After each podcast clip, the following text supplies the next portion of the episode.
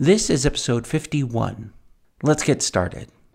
Smarter Parenting welcomes you to our podcast series, The Parenting Coach for ADHD. Here to heal and elevate lives is your parenting coach, Siope Kinikini. Hello, my friends. How is everyone? I hope everybody's doing great. I am doing fantastic. And today we will be talking about a skill that is super effective to helping you and your child prepare for the things that will happen. The skill is called preventive teaching, and there is a video lesson that is available on the Smarter Parenting website. If you have not seen that video, I highly suggest you jump over to the Smarter Parenting website after you listen to this podcast and check it out. It's a great video. A parent, her name is Dana, uh, teaches it and she gives some examples, and you're able to see other parents using this particular skill. So, preventive teaching, super effective. Now, before we jump too far into it, I get I need to give a shout out to our, our sponsor, the Utah Youth Village. So, Smarter Parenting, again, is a division of the Utah Youth Village, and we depend on them for providing this podcast and the website. So, if you're feeling generous, please donate to the Utah Youth Village for Smarter Parenting. You can do that on the website the Smarter Parenting website. We would appreciate any financial support. We are a charity, and so we depend on donations to keep us going. So let's begin and let's start talking about preventive teaching. This is one of those skills that you are going to see the integration of all the other skills that we have been talking about earlier in the earlier podcast. So, in the last couple of weeks, we have been covering skills, parenting skills, and the way that they apply in your interaction with your children. And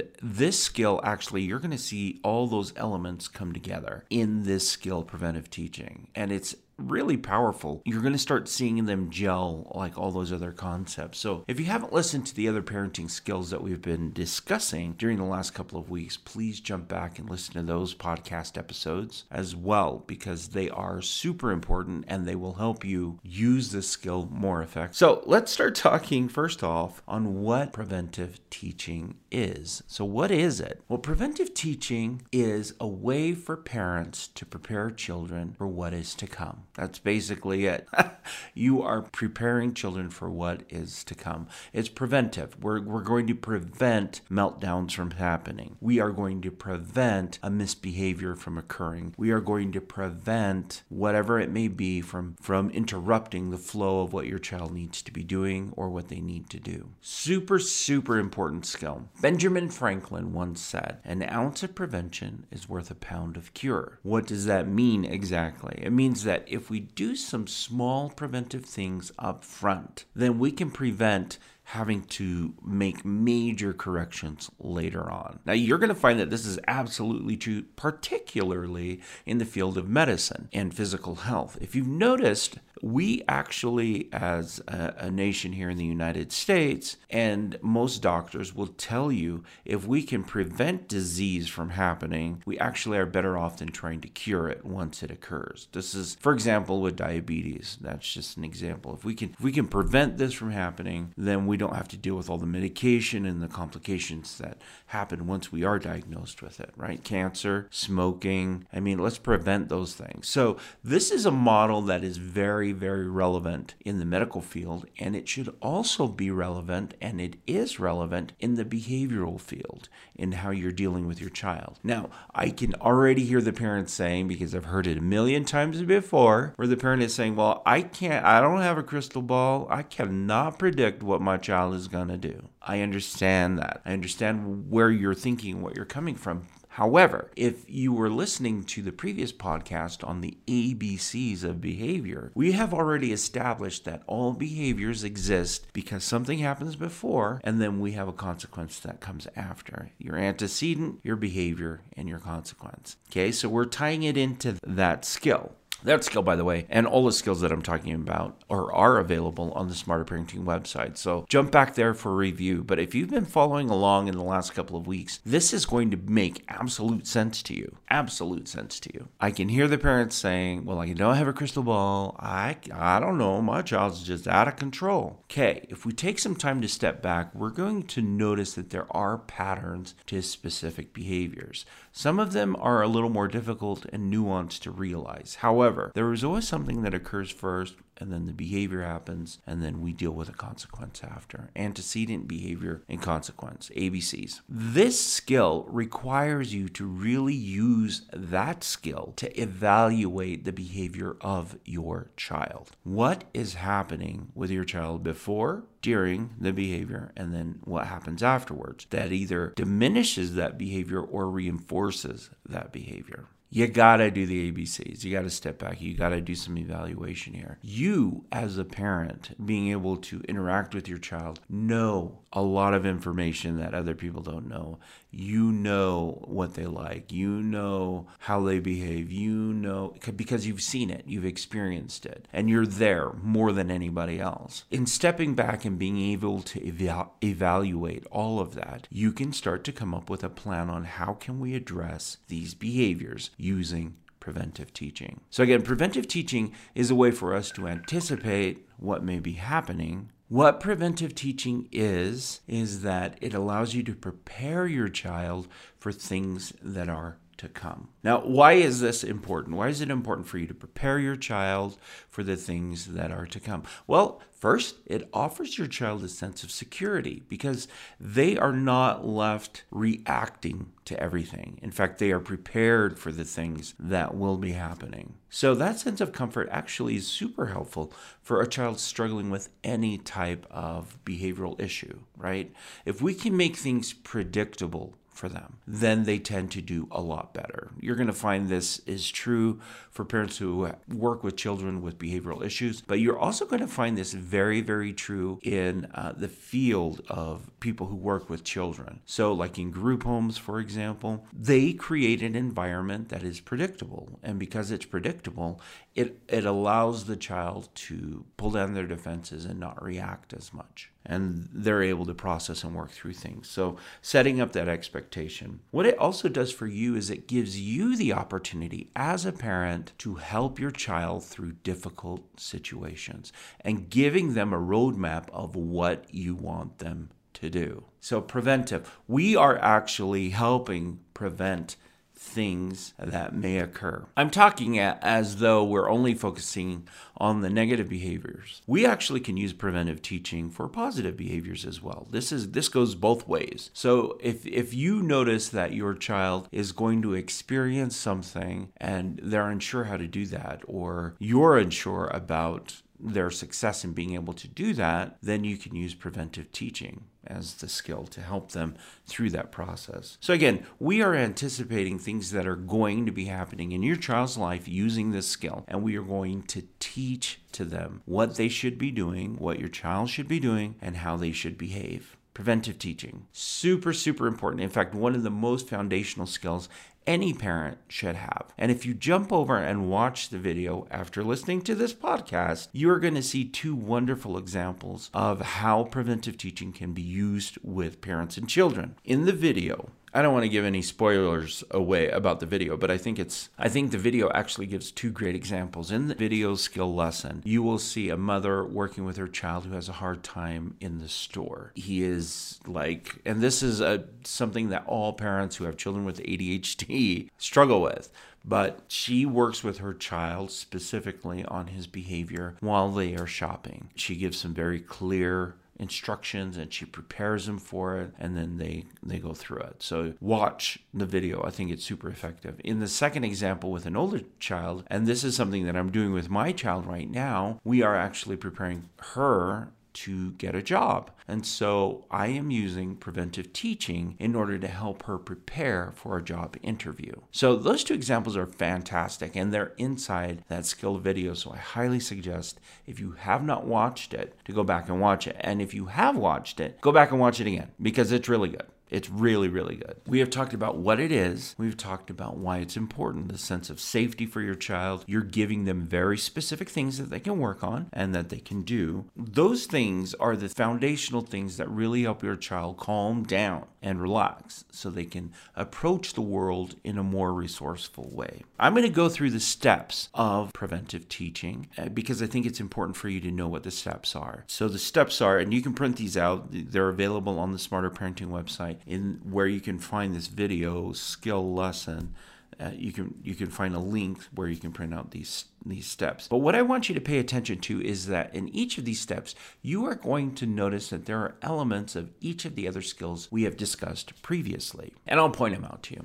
But let me give you the steps first. There are six steps to it. First, you're going to say something positive about your child's behavior or you're going to express empathy about how they may be feeling, depending on what's happening. Step two, you will describe how you want your child to act or how you want them to behave. Avoid telling your child what you don't want them to do. This is the hardest step, I think, for most parents. Avoiding telling them what not to do. You need to tell them what to do. Step three, you need to give a meaningful reason to behave that way, the way that you want them to behave. Give them a meaningful reason that is meaningful for your child and not for yourself. Step four, you are going to practice, role play the expected behavior. Now, this is the most important part of preventive teaching because this is where, again, we start to ingrain that into their body, muscle memory so they are used to how it feels and how it works and how it sounds and what it looks like.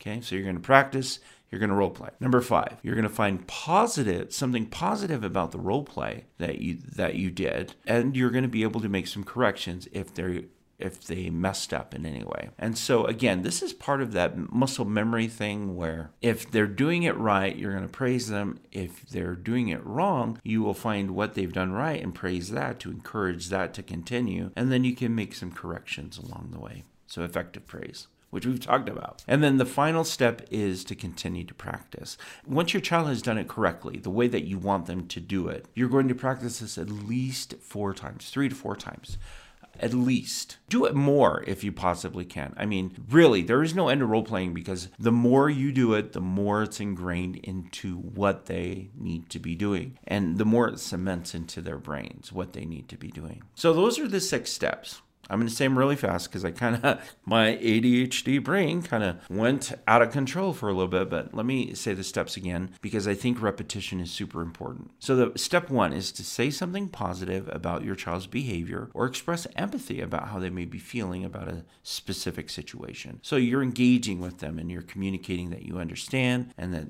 you are aware of what's happening. Step two, describe how you want your child to behave. Avoid telling your child what not to do. Step three, give your child a meaningful reason to behave the way that you described. Now, this has to be important to your child. Step four, you are going to practice it. You're going to role play it. And this is the most important part because this helps them know what to do. Step five, you're going to find, find something positive that they did while you role played it, and then you're going to make any corrections that need to be done. And step six, you will continually practice this at least three to four times. With children who have ADHD, I highly recommend that you do this at least six times. That sounds like a lot, but the more they're able to do this, the more successful they will be in in being able to repeat this behavior. Okay, good. I'm glad you got all the steps. What I really want to point out to you is I hope you can see that while we're doing this, we're dealing with the ABCs of behavior, we're dealing with observe and describe in step one. In step two, also, we are describing and being very, very specific. We are using role playing. We are using effective communication in the way that we are interacting, making contact, and being sure that we're being understood. We're using effective praise in here. I mean, can you see how all of these elements, we've been talking about them as, as uh, skills, but you can see them all merge in preventive teaching and helping a child really learn how to do things fantastic skill. We have talked about anticipating what is to come. My suggestion for a lot of parents in doing this is look at your child, just take one day, but look at your child and how they behave throughout that one day. Don't go back and look at, you know, everything that's existed before. I want you to choose one day and look at it you're going to evaluate where your child is throughout the day. Where are they in the morning, emotionally, behaviorally? What are they doing? And then you're going to go throughout just the one day. During that one day, you will start to notice some peaks and valleys in behaviors or interactions with you. You evaluate where they peak and where the behaviors start to be more out of control,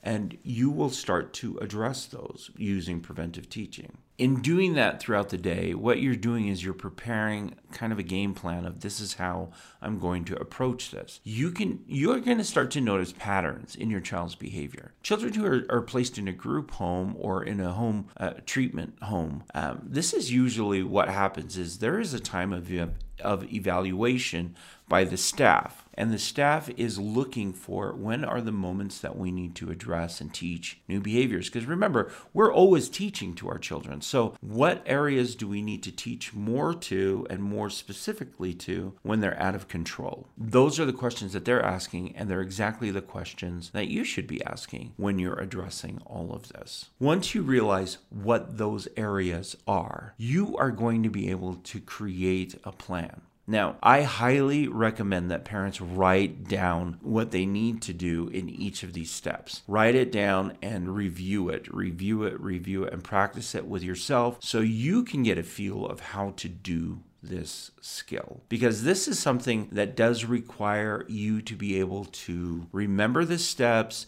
and to move through them effectively. One word of caution, and this is with step number two, and this is the reason that I recommend you write it out. Step number two, which is describe how you want your child to act or behave and avoid telling them what not to do. That tends to be the hardest step for a lot of parents because it's easy to point out what you shouldn't do, it's a lot harder to point out what they should do, right? Think about it. When you're making a correction, I hear this all the time. It's like, like don't get up. Don't don't hit your sister. Don't. There's a lot of don'ts in there. But again if we go back to effective communication if we go back to how we communicate to our child who are concrete thinkers once we once we offer that suggestion even though we're telling them don't it actually creates that reality in their brain. Take, for example, now, I'm going to say to you, don't think of a pink polka dotted elephant. I know where your mind went. Your mind went and you imagined a pink polka dotted elephant. Why?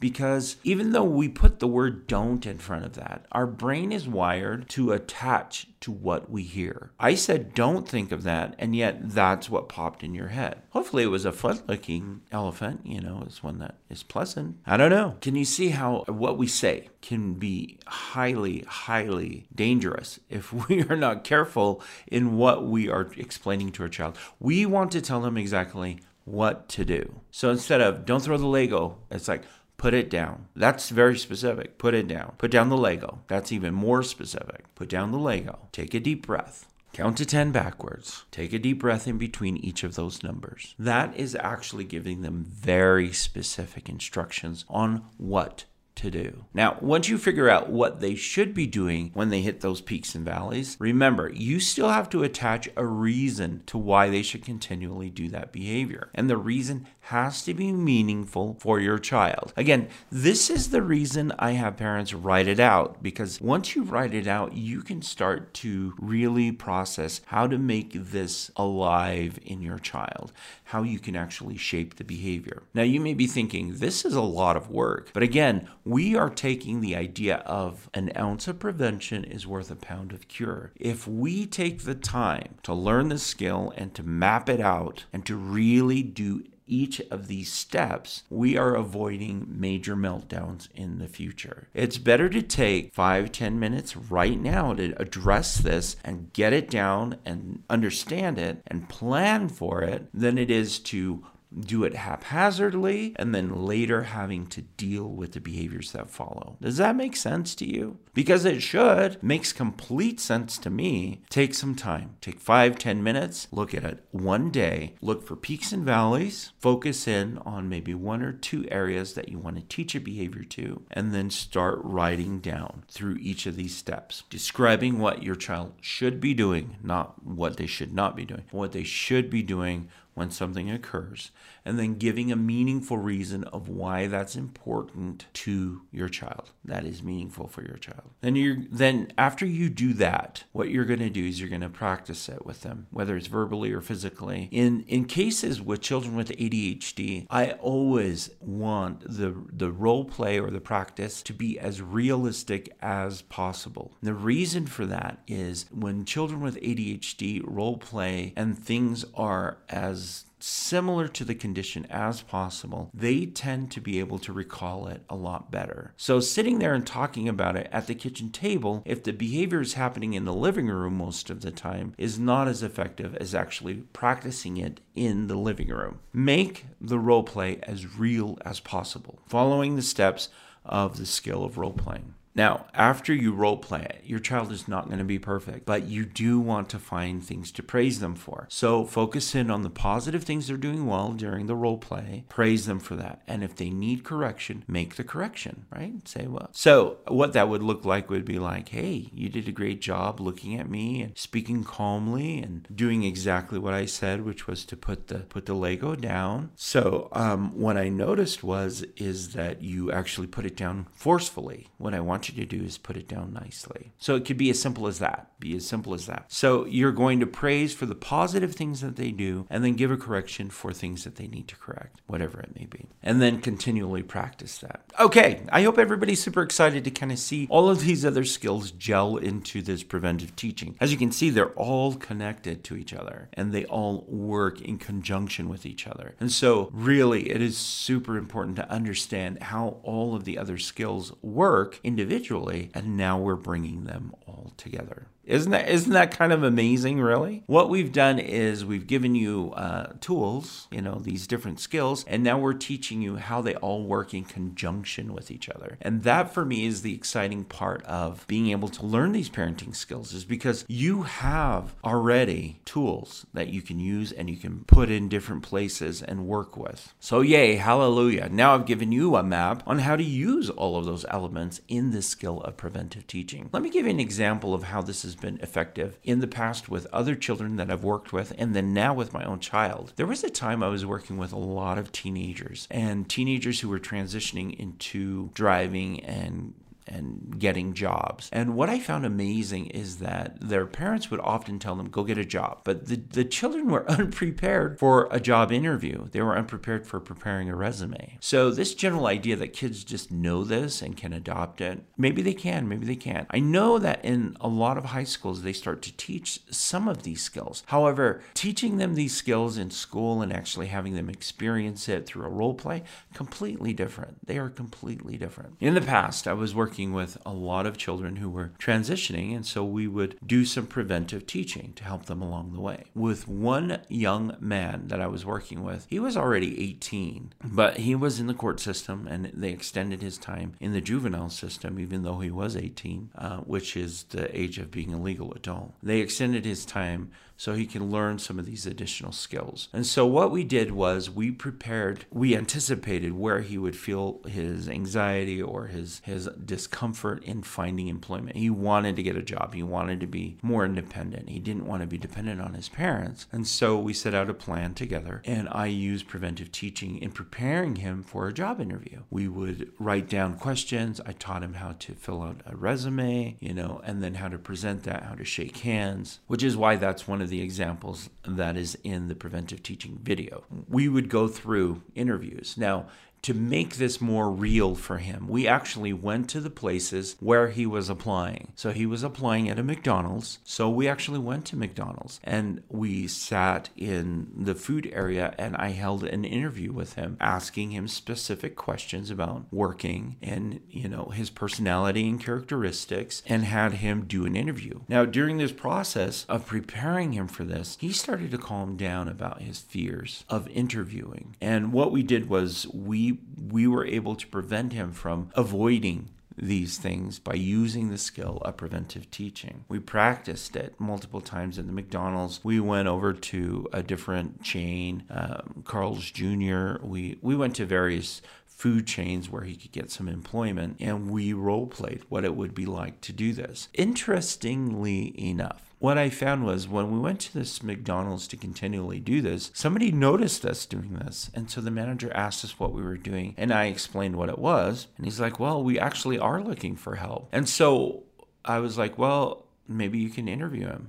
I don't know. Do you want to talk to him? He's right here. And so they had the interview. I mean, it was kind of funny. And so he had already learned how to do this with me. And now he was doing it with somebody else. And based off of the feedback, he was a pro. I mean, I sat off to the side watching and observing. And I remember writing this in his report to his probation officer just how proud he was walking out of there because he had acquired a skill that he previously did not have. And he was able to do that in a successful way on his own. I mean, he was learning how to be more independent, and that made him happy, made him super happy. So you're probably wondering if he got the job. He did get the job. Yay, yay for him, um, and yay for all of us, right? But again, these are skills that I think sometimes we take for granted that children know what we expect from them but the reality is is they need us to help guide them through it and especially difficult situations right now with my daughter we do a lot of preventive teaching. She just got her license, so we I do a lot of preventive teaching with her on the road. Before we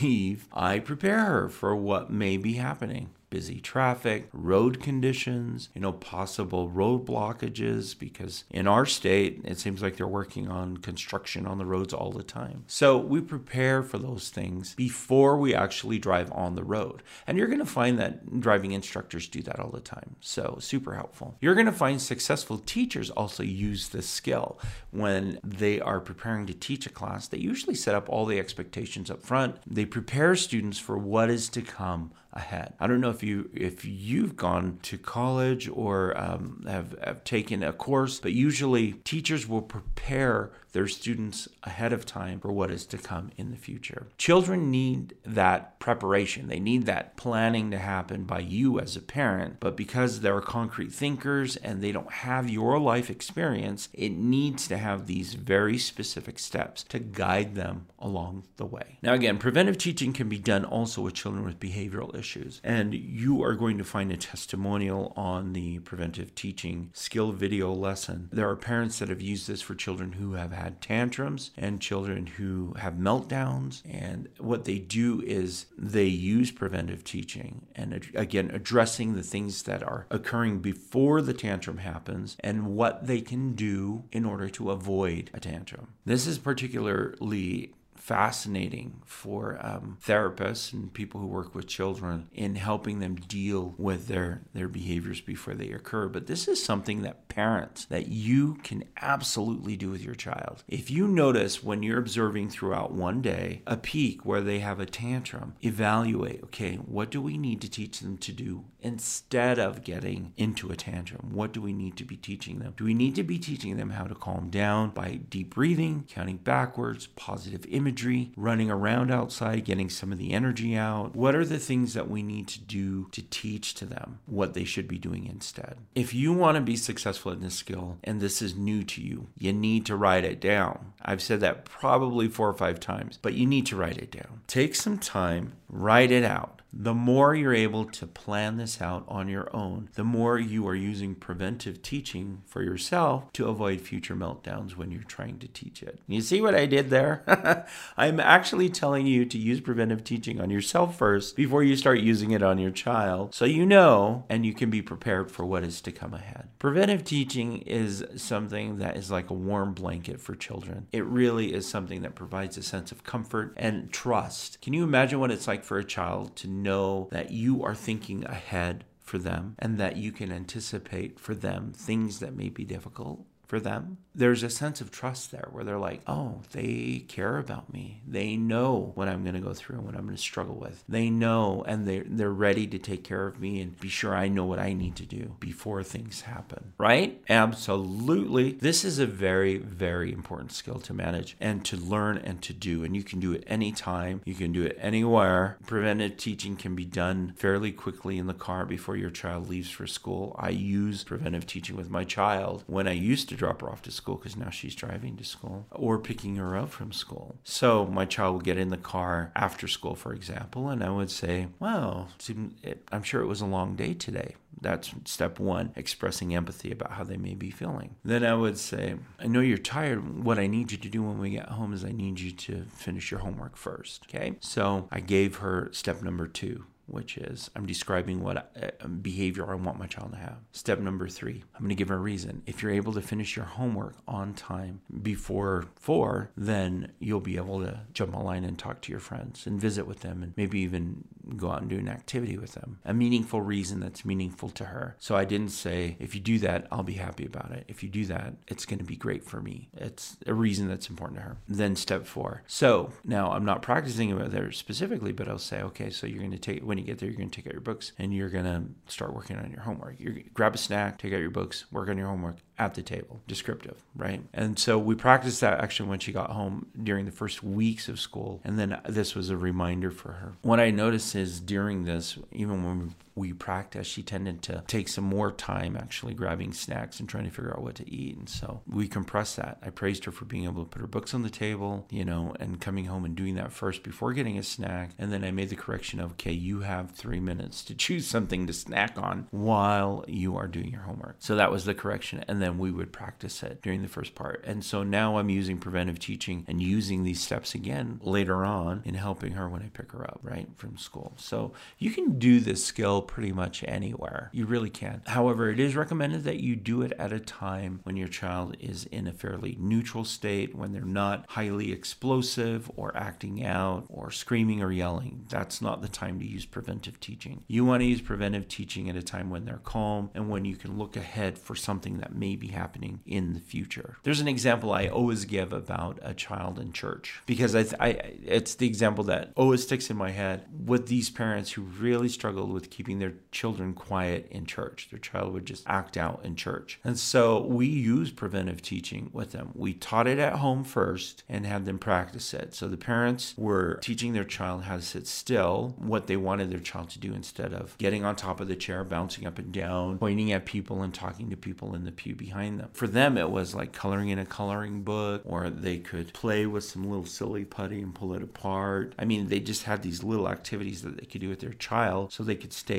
in church. And then um, we gave them a meaningful reason, which was if they were able to color, then they could get a, a treat. And this is something the parents decided, not me, but they would give them, you know, a piece of candy every once in a while if they're able to maintain that over periods of time. And we measured it out depending on the child because sometimes a child's attention span was shorter than another child's. And so we worked that out to where one child was sitting on one side, the other child was sitting on another, and the parents would give a treat depending on their ability to maintain. What we did was after we practiced this at home, we actually went to the church and sat in the pew and had them practice it there. And what we found is that actually being in, the environment was a lot more difficult for them to do. They could do it fine at home. But once we were in the environment and we were practicing it, and this was without anybody else there, um, it was a little more difficult for the children to maintain. However, by consistently role playing this and by effectively praising the things they did well and then giving them treats um, and communicating with them and getting their concerns and working through all of that, they actually were able to teach their child to sit through an entire service, which is a miracle for them because it was very difficult for them to actually go to church and enjoy receiving, you know, instruction there because their children were out of control and mom was embarrassed because it was disruptive for other people and, and all of this other stuff going on with. Very, very powerful skill. Very, very powerful. With these parents in particular, we had to map it out. And in fact, we went through multiple drafts of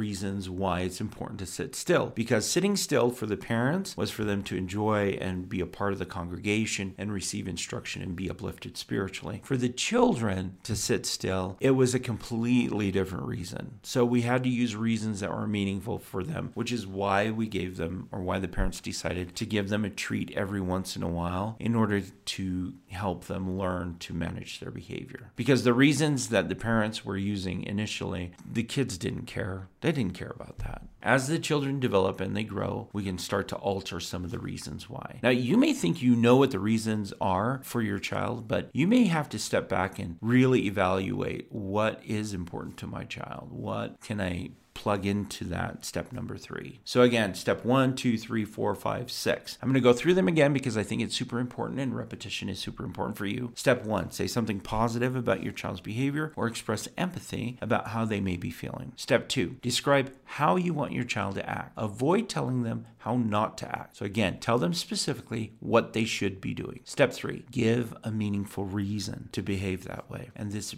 reason has to be meaningful for your child. Step four, practice this practice what you how they should behave. So you're going to role play it and use the steps of role playing. Step 5. Find something positive they did during the practice and praise it. And then if you need to make a correction, you can make a correction. Step 6. Continue to practice. Practice it 3, 4, 5, 6, 10, 15 times. However many times it takes for your child to integrate this new behavior into their being, into their muscle memory, into their brain, into the way it sounds to them, the way it feels for them. Those are the steps. This is what you're going to do. My challenge to you is again, take a day, evaluate that, use the ABCs of behavior to figure out when are some peak behaviors that we need to correct and teach to, and then write it down. Write down what you're going to say for each of these steps. Write it down. Once you write it down, you're going to be able to know if this is going to work or not for your child and practice it with yourself. And then you're going to teach this to your child. Remember, an ounce of prevention is worth a pound of cure. It sounds like a lot of work, but that is less work than dealing with a child who is out of control.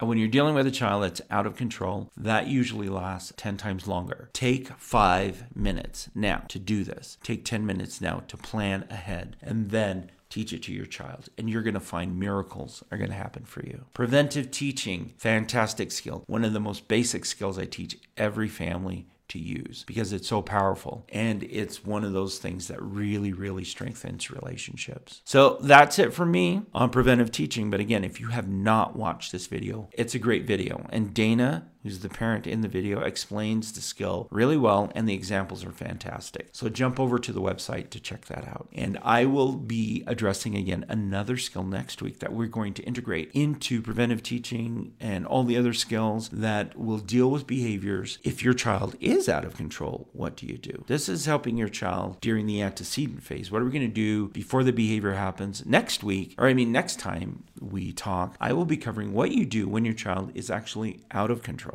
Can you see how all of these are kind of merging together? This is fantastic because it actually allows parents to address behaviors at any stage early, during, and after a behavior. You're going to know exactly what you need to do in each of these stages. I'm excited to share that with you too.